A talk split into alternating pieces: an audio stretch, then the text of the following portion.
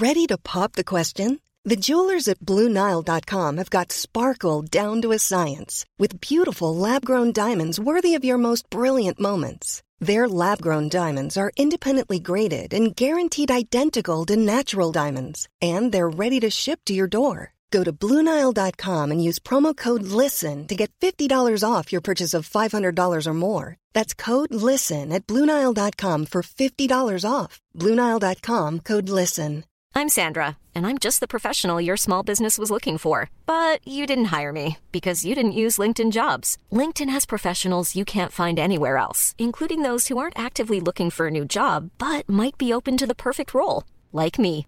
In a given month, over 70% of LinkedIn users don't visit other leading job sites. So if you're not looking on LinkedIn, you'll miss out on great candidates like Sandra. Start hiring professionals like a professional. Post your free job on linkedin.com/people slash people today.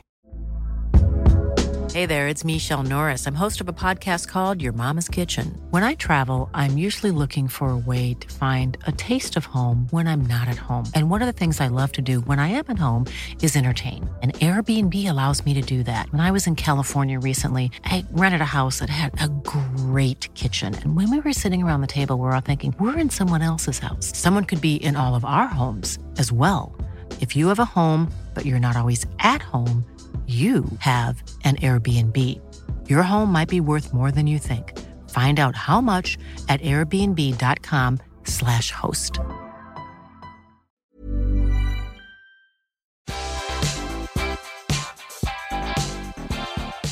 Hello, everyone. Welcome back to Collider Ladies Night. I am so excited to welcome Jenny Slate to the show for a whole bunch of reasons, but in particular because Marcel the Shell with Shoes on, the feature, is officially one of my favorite movies of 2022. That's nice. Thank you. I'm sure you heard a lot of this, but I love the shorts. But I was I'm a little concerned. I'm like, how are you going to turn this into a full feature and actually sustain the full feature running length? And I mean, you guys just like above and beyond exceeded my expectations. That's good. I mean, I have heard a few people say that. Um but of course it wasn't really a question in our minds because we are like we had the idea and we thought I I don't know. I mean, without I don't think we were like cocky about it, but um but we believed in it. We believed in it. But I think that's the entire thing sort of about Marcel from the beginning is that it would be really hard to pitch it, you know, even the shorts like if you were to tell someone like I want to make a short with no plot about like a one-eyed shell who's not a real animal that you've ever known about who doesn't have any arms and he's stop motion but his mouth will be regular animation and it's going to be improvised i mean people would just be like i there's i couldn't possibly help you you know this is why you're on that side of the business and I'm on this side of the business. You've got the creative ambition and the confidence in yourself, and I love it. So, first order of business on Collider Ladies Night is we play with the dice tower behind me. I've got eight random questions here. I give you three rolls on this tower, and whatever I land on, those are the questions that we start with. Cool. First one up. You got a number one to start. This one is Okay. called Never Again. What is something that you did for a past project that now makes you say, I'm really glad I tried that at one point, but I don't need to do that ever again? Well, okay, I really like hot dogs. And you can't like have a hot dog every day if you really want to be healthy. That's just not, great for your cholesterol. And you probably will stop liking them as much. So, anyway, I think of them as a treat.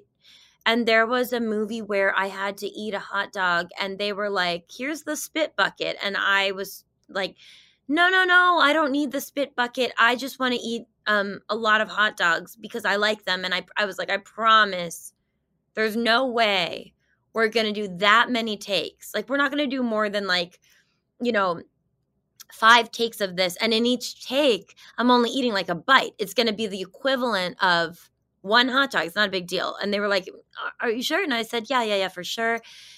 Obviously, you know, like once the hot dog was in front of me, much like with like a weed brownie, you know, when people are like, just eat half, and you're like, yeah, totally, just eat half. But then you start eating it and you forget that it's not a, a brownie and you eat like three because you're like, I love brownies. So I ate like a lot of hot dogs and, um, and I barfed. That is an excellent answer to this question. Yeah, never again, never again on that. Use the spit bucket. It just feels so wrong to spit your food out, especially if it's something you like. That's fair enough. We always play a would you rather game on this show too. And one of my favorite questions to ask is would you rather have to do a scene where you're eating or a scene where you're running? Because both things, if you have to do it for a million takes, sound like they kind running. of suck. Running. Yeah. Now I know. Now I know that it's running. Yeah.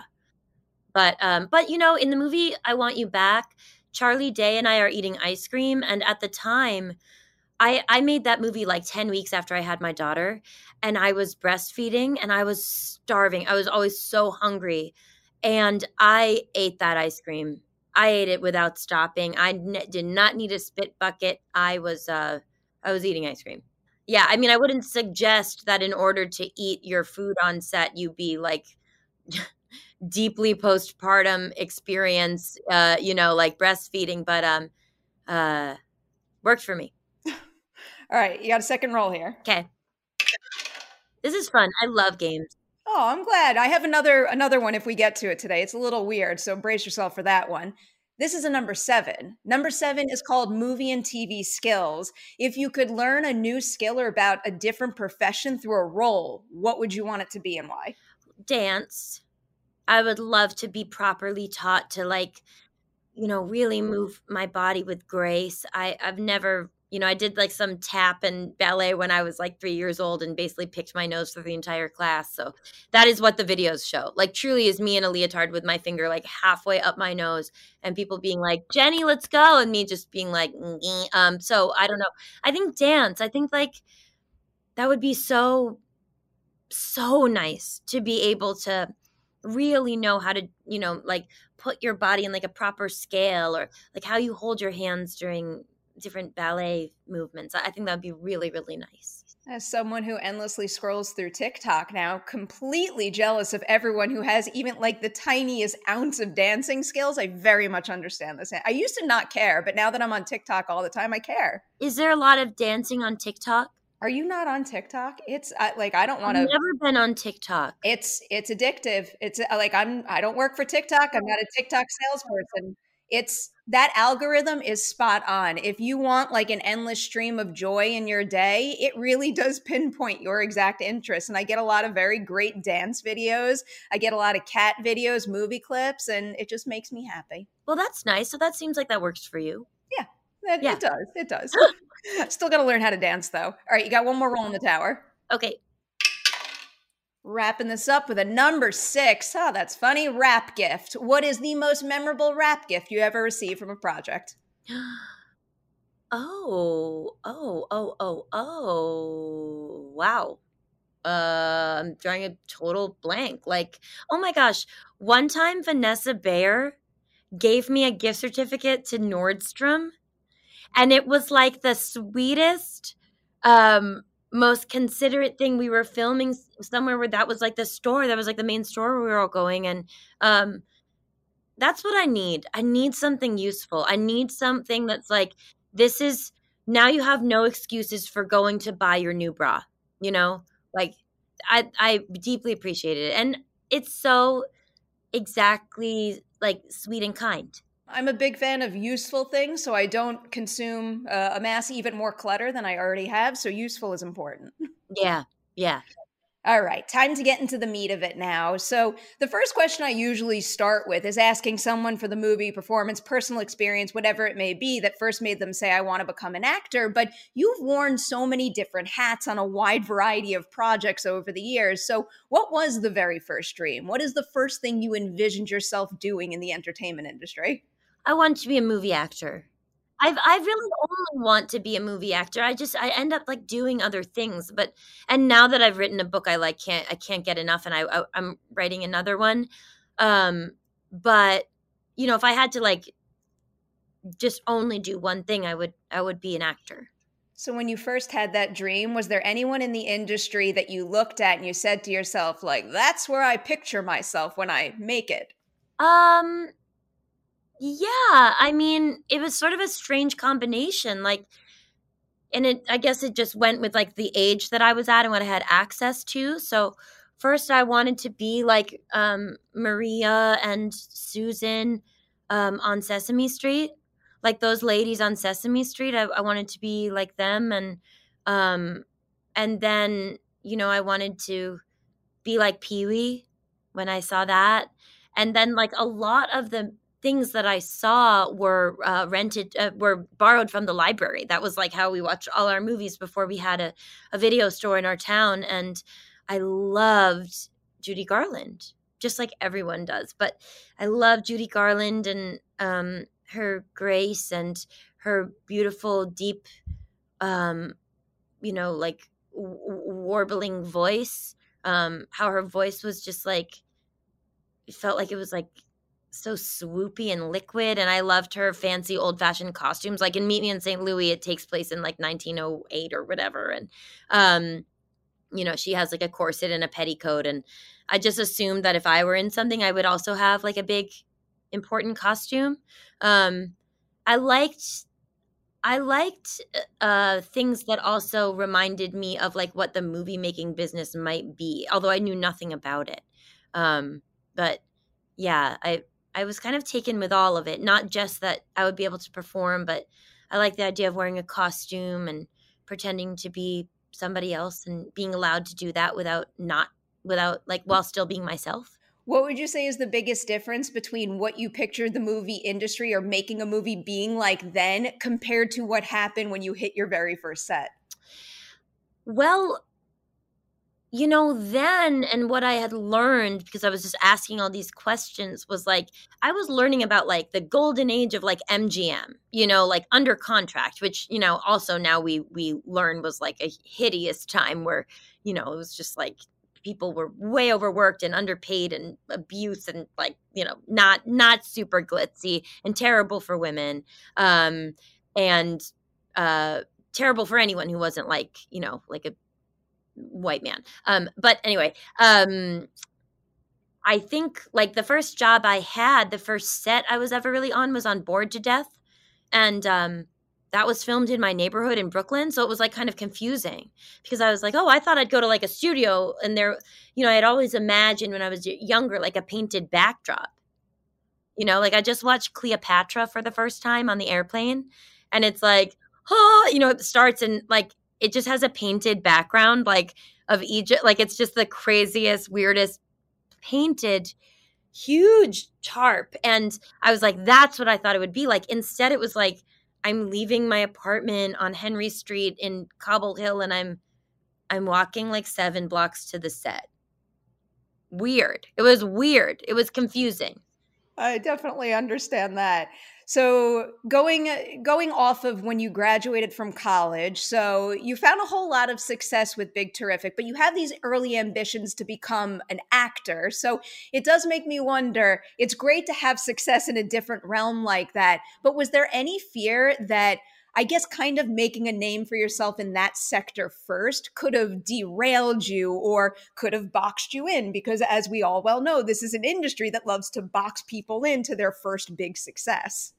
Sure, and also I think you know a lot of people can feel like it's it's just like easier to know your bearings if you know every single thing around you and sometimes like people will label people or categorize them just to make the the labeler feel safe and it sometimes doesn't make sense to the people that get labeled because we're all actually very complex. Um but so yeah you know i was afraid i i i started my career doing stand up because it was the only way that i could figure out how to perform i didn't know how to audition for a play i didn't know any other actors i didn't know how to do it i didn't know anyone in the entertainment industry but i knew my best friend gabe liedman and he and I did stand up together and we were just talking. And I think um it wasn't then that I th- was like, "Oh no, what if people don't know that I also want to act?" I think it was when I got on SNL because that that contract is so long and like sometimes when you do, you know, repeatedly show up in on the television and in the zeitgeist as a comedy person, you just might not get the chance to do drama. And that's like why I was very, very lucky to do the movie Obvious Child because it gave me both. Oh, I have questions about that. I did want to ask you one question about SNL though, because I feel like I feel like it can be hard for someone early on in their career to lose an opportunity like that and then not have a knee jerk reaction, or at least this might be more of a me problem, a knee jerk reaction where I immediately blame myself and I say I did something wrong. But I read a quote from you and it said that it was a decision of some man who didn't understand me 10 years ago. Was that something that you were fully aware of when it happened, or is that something that you come to over time with more time to reflect? Uh, I think at the time I've I felt that and that I also felt angry at myself just because I had felt that it was a bad fit. Like I really liked all the people there a lot. I didn't feel that they were a bad fit to be friends with. But I I don't know. I, I was not able to adjust into for some reason being like relaxed in that atmosphere. And I think it was I think the, one of the worst things, one of the most brutal things you can do to yourself is to be mad that you're not chill.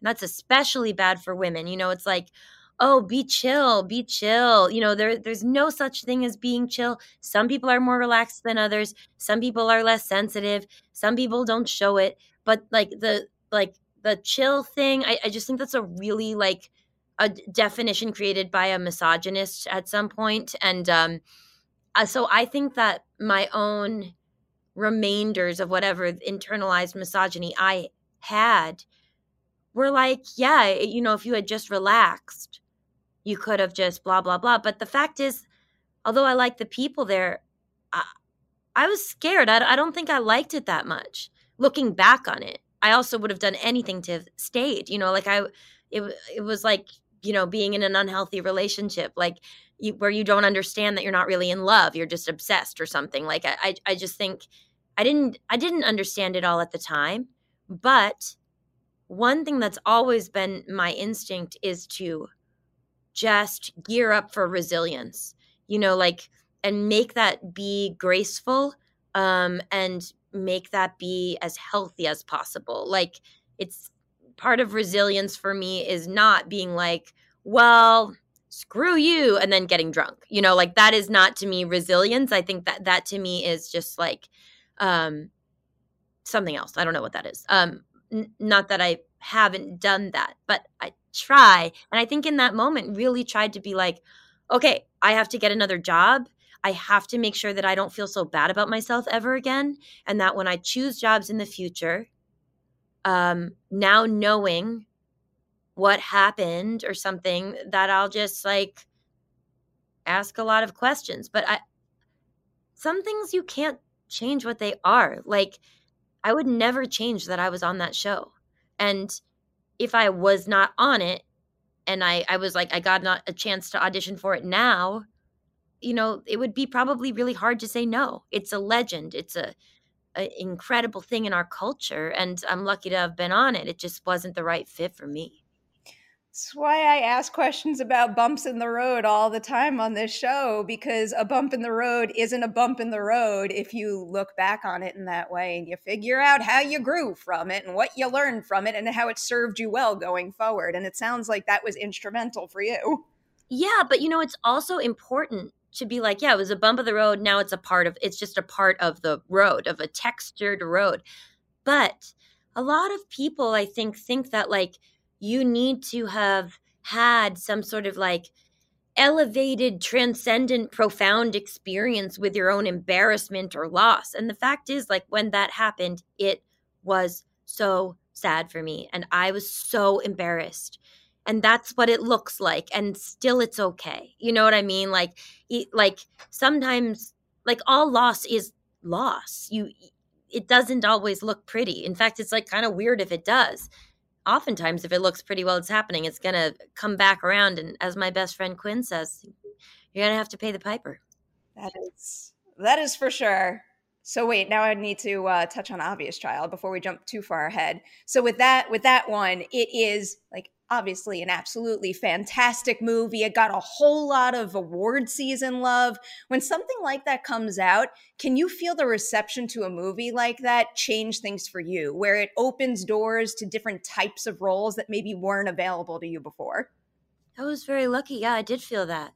Or at least that people sort of knew more of who I was as a performer and what my capabilities are. I think, you know, if you want to be a working actor with a variety of um, of work that you get to do, you you hope for something like that. You know, um, you hope to be introduced properly, like for how you are and what your talents are and what's possible. And so, yeah, I did feel that moment, um, and it was really fun. When something like that happens, is there anyone in your corner giving you advice and, you know, saying to you, like, this is a great opportunity where there's a significant amount of momentum? Here is how I suggest you use that momentum to keep it going and to continue getting opportunities that inspire you like this you know i had i had friends that were just there with me to make sure that i wasn't um you know that that I felt like seen. You know, Gillian Robespierre, who directed Obvious Child, and Elisabeth Holm, who produced it, and also produced like and co-wrote Landline and My Special and Marcel the Shell Shoes on. They were with me. We were really a trio. I felt generally though, like I had no idea what I was doing in terms of like just how everything worked. And you know what the one memory that does stick out for me is that and I wonder if I, I, maybe I'm the only one that remembers this, but I remember that Elliot Page told me at the time, you should get somebody to um, help you, you know, like really get interviews that matter to you. And because I didn't have a publicist, I really didn't know how to enter the business, and um, that was really helpful for me to add on to that, I always love asking this particular question, but when you're either newer to the onset environment or how the business works, is there a like a seemingly silly, very basic question about the way the industry operates that you wish you had asked sooner? Um I guess I would have asked a lot more, do I really have to do this?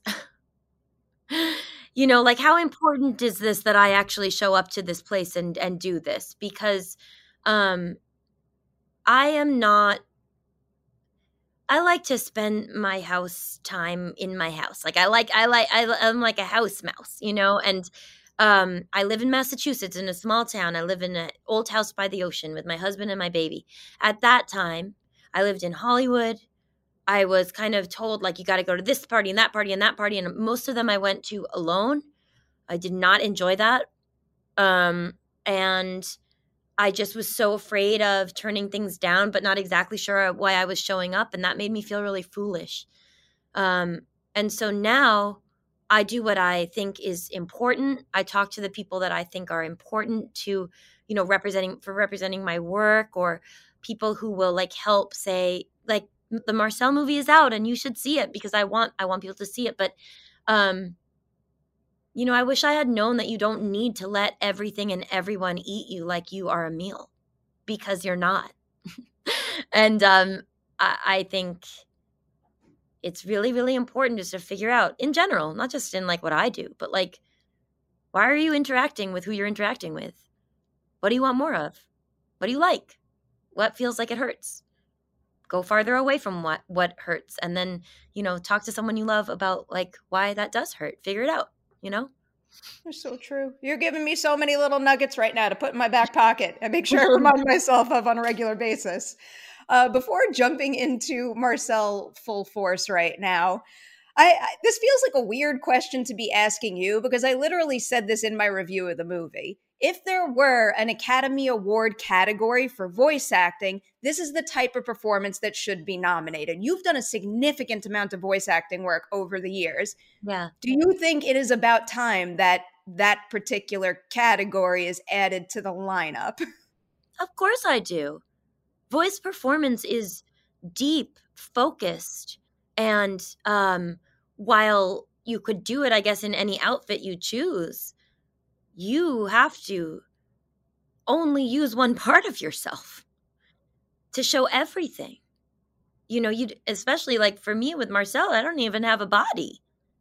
Like I did like if you're if you're doing something where things are already animated, like you can kind of tailor your voice to the image that you're seeing, but you know, um our animator, our director of animation, Kirsten Lepore on the Marcel movie did such an incredible job of showing emotion in the body, especially when you think like Marcel is not an actor. Every single time his shell moves even slightly, that's all Kirsten being like, this is the emotion, this is the percentage of the emotion. I'm showing it in this beautiful articulation. But yeah, I do think that.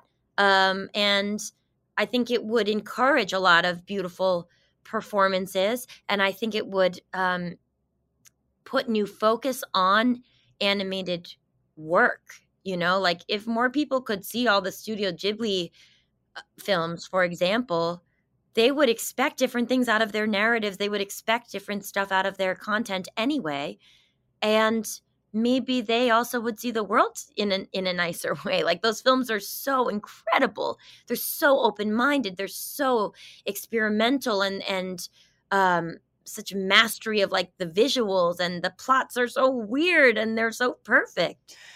You could not have said it any better. I am a big, big believer that that category should be in there and casting director should as well. And it boggles my brain oh, yeah. that those two, in addition to many other things, but those two in particular, just like how after all this time?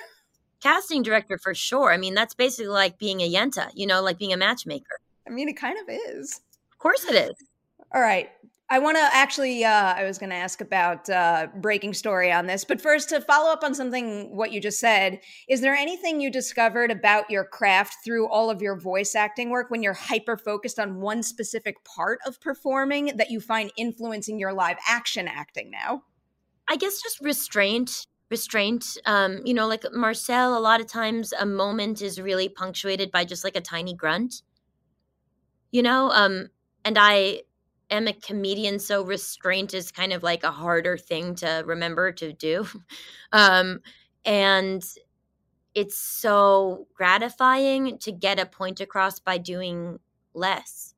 You know, like I always think of, um, you know, like everything goes from like zero to 10 but i often forget that like you have like zero negative one negative two like that that the spe- the spectrum of emotion goes the other way as well and uh, now i'm more interested in like in in portraying that like i think it would be really fun to play a character whose main way of showing what's happening is not by just being like nonstop verbal the way that i tend to be when i'm like on stage you know I get that. All right, so now I want to go back to that. What was the break story moment on this particular script? Was there anything that came to you and Dean and you're like, we got it now. This is how we turn Marcel into a feature film story? I don't think it was really like that. I mean, and and Dean and I as writers, and we have a co-writer, Nick Paley. Um, I don't. It's not really. It, it's not really how it worked. Like it was such a gradual process and it was Dean and Nick who were the ones that would listen to the audio and then go through and like transcribe it and then write scenes that needed to go in that it was like, oh, we need something, we need a moment here that's not there, or oh my goodness, you know, the plot needs to go this way. And um I don't know, it felt like it was always a string of moments that was like, this needs to happen, this needs to happen because the way the plot was built was like over years of recording, writing, re recording, improvising. Like there was just a continuous process of engagement there. This feels like me just being greedy, but have you guys ever considered the idea that Marcel could be well suited for more feature adventures after this? I feel like there's probably a wealth of ideas in ter- like I just love all the little little things you come up with in terms of how he gets around the hat. And it's not just cute. Like it's not just cute the idea that he sleeps on a piece of bread. It's legitimately inspiring that he finds ways to make things work in a seemingly impossible situation to have a fulfilling life life. And I just imagine there's a million other examples like that you could explore. I'm sure there are. And um, I love being Marcel. And um, yeah, like if somebody were to help us do it in a way that felt right to us, I. I, I don't think I would ever say no. Um, but I, I don't know what that is, you know. I was reading in the notes that you two deliberately wanted to make this movie on your own and not turn to a studio to make it happen. So now that you do have a feature film under your belt, is that something that you would consider in the future? That's that's all. um, everything depends on who the people are and what they want and and what their mandate is you know like if they have a corporate mandate to do something that doesn't seem interesting to me or seems restrictive to me as an artist you know maybe that would be a good match for some projects for sure you know like I've just written like a really um like a really broad comedy that is based off of my love for comedies in the 90s like Wayne's World and The Addams Family and and Pee-wee's Big Adventure and and Tommy Boy especially. Um that's sort of like it's really character based. It's like the kind of comedy where someone's wearing a wig, you know, and like um a character comedy. And that's something that I would love to make with a studio. Um and and that's because like it's suited for that type of environment and those types of notes. Because marcel like lives in dean and my hearts and psyches we're just we just like really need to be very careful because um either it feels good or it doesn't and there is not much in between. But i certainly have faith that you know we could find someone who would be a pleasure to work with whatever process is working for you two on this keep at it because this this movie is exceptional. Does it look like someone wants to kick me out in that room? Do we have time for a two minute game? Yeah that's fine. All right so i'm, I'm going to warn you this game is absolutely ridiculous. It's going to be silly stupid. I don't know if it's going to work but we're going to try. So we're going to do a marcel the version of our game my movie my way. So it's a whole bunch of questions and we're going to build a character for you right now if you, like real you, could be an object, what object would you pick and why? If I could be an object, um, I guess I'd be a xylophone because I really love the sound of all the bing bongs and I like how the planks of the xylophones, like especially for children, are often painted beautiful colors an instrument is such a good idea. I played this with some friends last night and they're picking like like a beer glass so they could be cleaned and refilled and bring people to I don't know. Music uh, music is such a smart idea. All right, next question. Would your object have googly eyes like in everything everywhere? I love googly eyes. I think it's really nice to put them on anything you can. So yeah. Okay, so your your xylophone has eyes. Now, what other inanimate object is your xylophone's best friend? Let's see. I guess my xylophone's best friend um probably be like a spray bottle. I just really like how they are. Like I like that it's like controlled and um I've always liked like, you know, pulling the little thing and I think they're really fun. Okay, so who voices your spray bottle best friend? Oh, um let's see. I guess uh who would I pick? Oh God, that's so hard. David Byrne. Both of your objects, they get to be on the TV show of their dreams. What TV show is that? Oh, oh, cool, cool.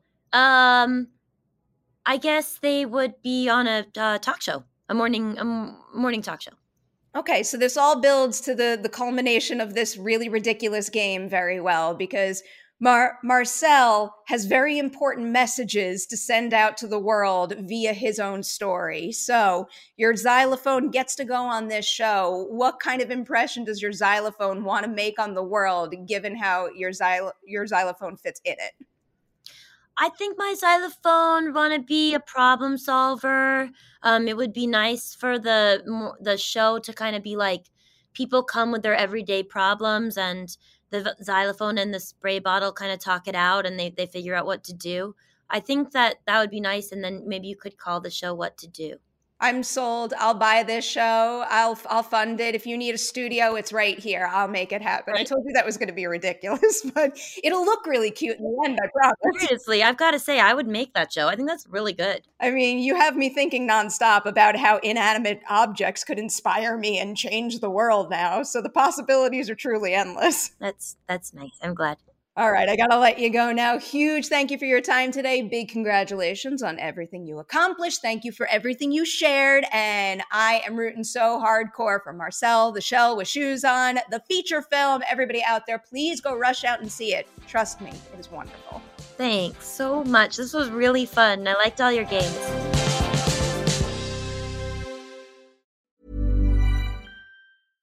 Hey, it's Paige DeSorbo from Giggly Squad. High quality fashion without the price tag. Say hello to Quince. I'm snagging high-end essentials like cozy cashmere sweaters, sleek leather jackets, fine jewelry, and so much more. With Quince being 50 to 80% less than similar brands. And they partner with factories that prioritize safe, ethical, and responsible manufacturing. I love that. Luxury quality within reach. Go to quince.com slash style to get free shipping and 365 day returns on your next order. Quince.com slash style. When you make decisions for your company, you look for the no brainers. If you have a lot of mailing to do, stamps.com is the ultimate no brainer. Use the stamps.com mobile app to mail everything you need to keep your business running with up to 89% off USPS and UPS. Make the same no-brainer decision as over 1 million other businesses with stamps.com. Use code program for a special offer. That's stamps.com, code program. The secret to summer-ready skin is here. Osea's number one best-selling Undaria algae body oil, clinically proven to instantly improve skin elasticity and transform dry skin to silky, soft, and unbelievably glowing. Its signature scent of freshly squeezed grapefruit, cypress, and mango mandarin transports you to sun-kissed summer days. Get healthy, glowing skin for summer with clean vegan skincare from Osea. Get 10% off your first order site-wide with code GLOW at OseaMalibu.com.